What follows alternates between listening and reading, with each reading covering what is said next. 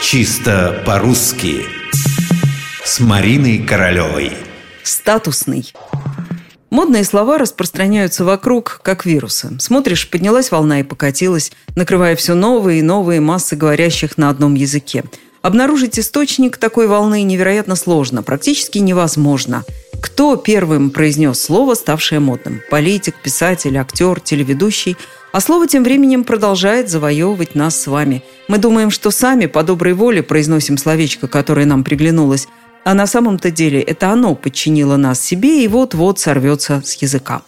Одна моя знакомая обратила внимание на слово «статусный», которое стала слышать все чаще. Я задумалась и вдруг припомнила, что и мне оно в последнее время как будто навязывается. Приходя обязательно звонят из одной пресс-службы «мероприятие статусное». Так и говорят «статусная». А то еще скажут о встрече «статусная» или даже о фильме «статусный фильм».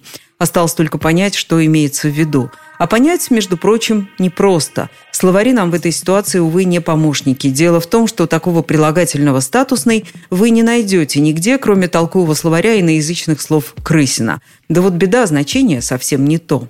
Статусный, по упомянутому словарю, это всего лишь относящийся к статусу. Как же быть с нашим модным словечком «статусный» в смысле статусной встречи или статусного мероприятия? Можно лишь догадываться, что на этом мероприятии собираются люди, достигшие определенного статуса, и те, кто желают дотянуться до этого вожделенного статуса.